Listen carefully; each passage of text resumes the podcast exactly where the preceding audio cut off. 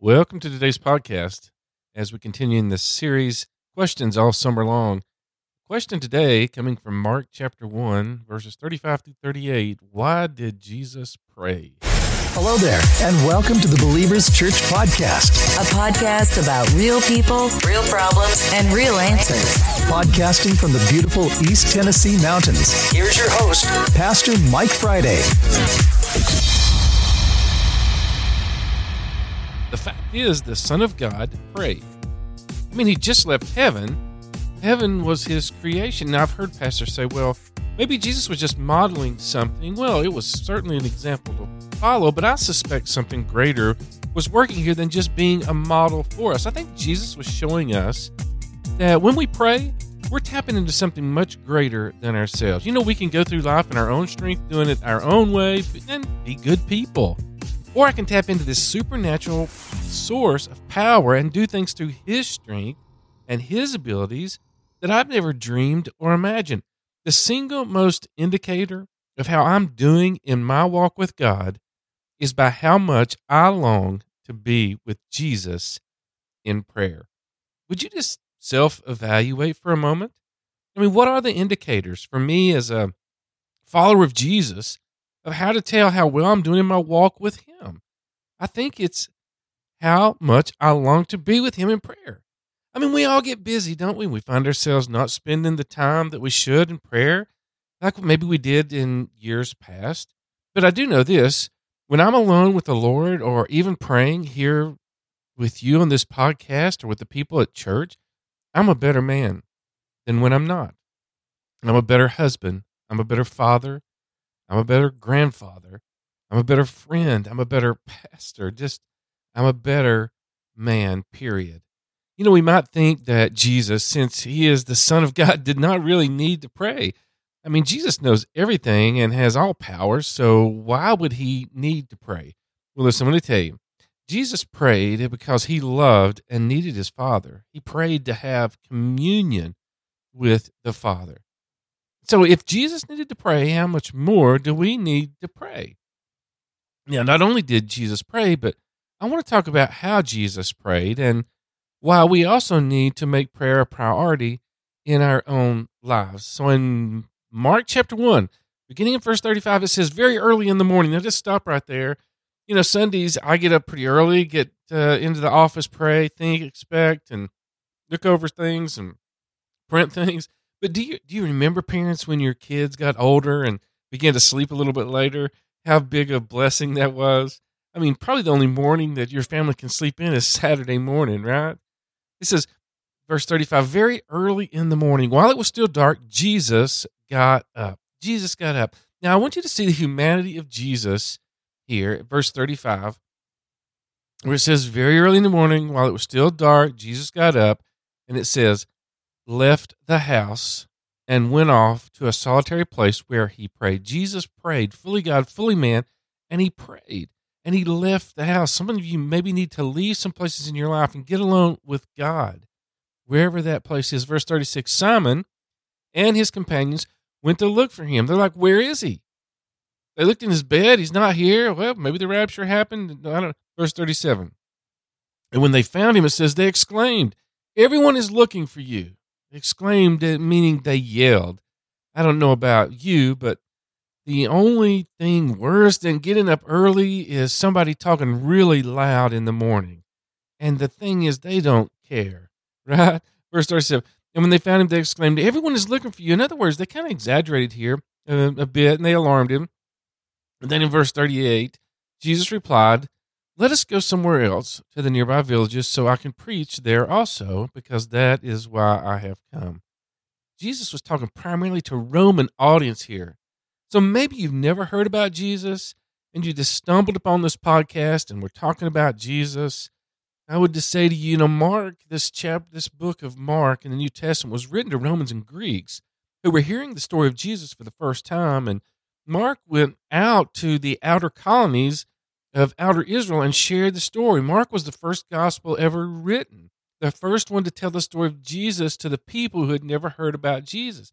And maybe that's you today. You never heard the story of Jesus. I pray today that you would hear about Jesus and how he prayed for you and would desire for you to follow him. Or maybe you're listening to the podcast and you've been following Jesus a really long time, and that this message, I pray, would somehow just awaken our hearts to draw us near to him, to come back to the Lord in prayer. You know, the thing that fascinated the disciples the most? It wasn't the miracles or walking on the water or raising the dead, healing the sick. That must have been something else to, to, to see and experience. But what I find is that the disciples were fascinated with how Jesus prayed. Well, what did the disciples ask Jesus as they heard him pray? They said, Master, Jesus, would you teach us to pray the way that you pray? Now, these were Jewish people. They were praying people. They grew up knowing what prayer was, but no one had heard this type of prayer the way that Jesus was praying. So I want to give you three things. Three things here. I learned them all the way back in, in seminary. You've probably heard them over and over and over again. Instructor taught these, but very simple. Number one, prayer must be a priority. I mean, it can't be something that we haphazardly or, or something that we just stumble on every day. Jesus, knowing that he had a short amount of time, made prayer a personal priority. Prayer costs Jesus something, folks.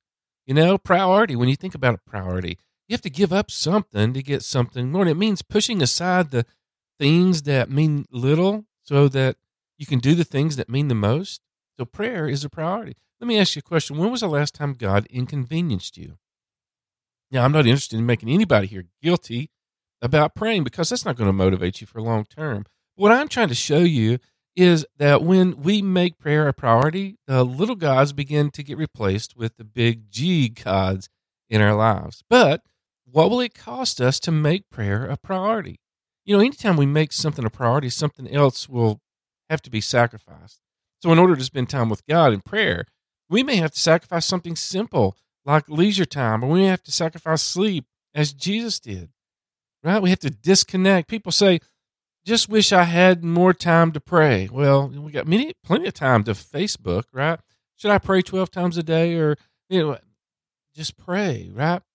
Be, um, be, be prioritizing your life around prayer. And because there's always going to be things that come in your life. There's always going to be things that take the place, try to take the place of God and time with God. We call them idols, right? Prayer is a priority, not a duty, by the way. And it's out of love for Jesus that we should want to pray. Number two, prayer prepares us for the craziness of the day. We all have days like this parents, work, finances. There's going to be these interruptions in our day. We get caught up with a plan and it soon gets interrupted. But prayer prepares us for the craziness of the day by reminding us that the Lord is God and that He is in control. And once we've spent time in communion with the one who is sovereign over all things, who made the universe by speaking, we'll be able to trust him with the madness of our day. You see, Jesus, he'd done everything perfectly. He'd get up early in the morning before it was light. I mean, there's probably eight or nine men sleeping in this little house with him. It's dark. John is probably over there snoring, and Peter's talking in his sleep. But he gets out of the house and he finds a solitary place. Now, I've heard single moms can only find a quiet time in the bathroom. I think that may be true, right? Yes, it's hard sometimes to find a solitary space, but we're living in this world, folks, and there's 7 billion other people. And so I guarantee you it's going to be hard sometimes. But Jesus understood that he had to unplug, to disconnect, and to make an attempt to get away from the noise in, in his world. So we need to do that also. Number three, prayer clears the haze from our lives. We all wake up in a fog, don't we? Not sure how many of you just kind of bounce out of bed in the morning. You know, we've got two dogs. One is um, a little miniature Dachshund, the other one's a short legged pug. Sadie is the Dachshund, and Big T is the pug. And Sadie, when you go open her crate for her of a morning, just kind of mopes around and stretches and, you know, oh, is it time to get up? The big T, the little pug over there, I mean, he is banging on the door to get out running wide open. Some people just have, we're different of, of a morning, right? How many of you have ever taken NyQuil? I mean, that stuff will mess up your mornings. It should be on the bottle somewhere. This will mess up your mornings. But most of us, we just wake up needing our heads to be cleared. In verse 38, Jesus replied, Let us go somewhere else to the nearby villages so I can preach there also. That is why I have come. Do you notice that Jesus didn't say, hey, let's go change the world? Now, don't most people give up on being world changers as an ambition? Seven billion, seven billion people, that's, I mean, with a lot of problems. Uh, I mean, that's a great idea to have. But honestly, when we begin to think about that and evaluate what that means, 99% of people give up on that. I'm not saying that we shouldn't go to the othermost parts of the world and preach, that, preach the gospel. That's not what I'm saying here at all. But maybe there's a bigger thing to say. And I heard this all the way back in seminary. And it goes like this What if Jesus was praying big prayers for smaller spaces?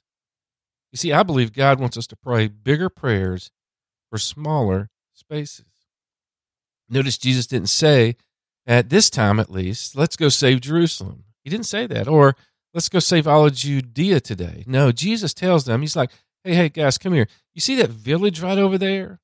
Let's go over there because that's what I'm called to do today. You know, many times we give up on doing anything for God because we can't do the big thing for God. Maybe God wants us to do something smaller and pray big prayers for smaller spaces. And I know a lot of times people are like, well, if I can't be on the stage at church, then I'm not going to serve anywhere. And I'm like, maybe if you were praying, sir, ma'am, the Lord, praying this prayer, Lord, where can I join you today at Believers Church or in my life? He would show you that the biggest place just might be with the children. I've heard there's a lot of cute kids around there and they will definitely keep you hopping. But maybe today we're not supposed to change the world Maybe today we're supposed to change our world. Maybe what this daily prayer is supposed to do is to awaken our hearts as to what God is doing right now in our world. You see, every day you should pray this prayer. I mean, it will change your life. Trust me. And it's simply just ask God a question. It's like, what is God doing in my world today, and how can I join Him? In the world we're You've put me, God, with the people around me in this county, in this subdivision, in this church. Father in heaven, what are you doing today? What are you doing? You see, that's why we pray big prayers for smaller spaces. Our students meet on Wednesday night here at Believers Church, and they're meeting in kind of a medium sized room, and they've uh, really been growing and uh, by numbers and hopefully in their walk with the Lord. I walked in there the other night, and it was kind of before everything started. there was a ball come whizzing by my head, and it was really crowded, and and and they're kind of bumping into each other. I was like, this, this is kind of a dangerous place. And then I come in here this past Wednesday night, and the students are meeting in our worship area. I mean, it's not huge, but it's definitely three times, if not more, than the size of the other room they were meeting in. And I had a lot of thoughts, and I'm like, you know, this space is so much more expensive. God, it's going to be harder to heat and cool it. And, and you know, I'm thinking, why not, um, why not just stay where we can heat and cool it? But you know, the joy of the Lord just kind of rushed in, and and I was back there kind of helping them out with the sound system last Wednesday night. I was watching these students worship and hear from God, the one true God who would change their lives forever. But I'm and I'm starting to think, you know, paying for the heat and air, it's no problem from God. It's no problem for God. When his people are faithful and given, it's not. He will do it. So we're praying big prayers for smaller spaces. And we'll look back 20 years from now and see that the world has was changed because we were obedient just right here. Can you imagine all of us if all of us would ask this question, what are you what are you doing today, God? How can I cooperate? And we begin to pray giant prayers for smaller spaces. And we wake up one day and the footprint of Jesus is all over the county and the state and the planet. Um, several years ago, matter of fact, about six years ago, we were having to move the space from where we were meeting as a new church. And uh, it's kind of that way for the first sometimes 20, 25 years of a church. They have to move around quite a bit until they can become grounded um, and have that permanent space. But we were having to move for a specific reason. And uh, I began to look for other places that our church could meet. And the time was coming up closer and closer when we had to be out. And we were just almost homeless as a church at this time. I literally would drive hundreds of miles a day sometimes in my black Chevy truck searching for a place for us to gather. I would check it out and then would come back and I'd set my truck and I'd pray, okay, God, is this is this the place? And most of the places were too small and would make it very difficult to have even children's ministry. But God just continued to shut doors. Every place I looked, it seemed like He was shutting doors. We were right up against the time of moving out of our last place. You see, the problem was my vision was too small for what God had in mind. I drove by the current building one day and it said 20,000 square feet for lease. And I'm like, no way, God, there's a 20,000 square feet. We could, number one, we couldn't afford it. Number two, we can't fill it up with people right now. I finally got up enough nerve to ask if we could just see inside this huge building. And the rent there was going to be 5000 so I knew that was going to be extremely difficult. We could not possibly pull out that off. Then God began to show me how he could take a big space and make it smaller. And I asked the owners about building a wall right down the middle and leasing just half the building, 10,000 square feet. And this was all by faith and not knowing how we would even pay for that lease or if we could even do it. How would we get the money to build it out? How would we get the money to, to, to you know what I'm talking about? How are we going to do this, God?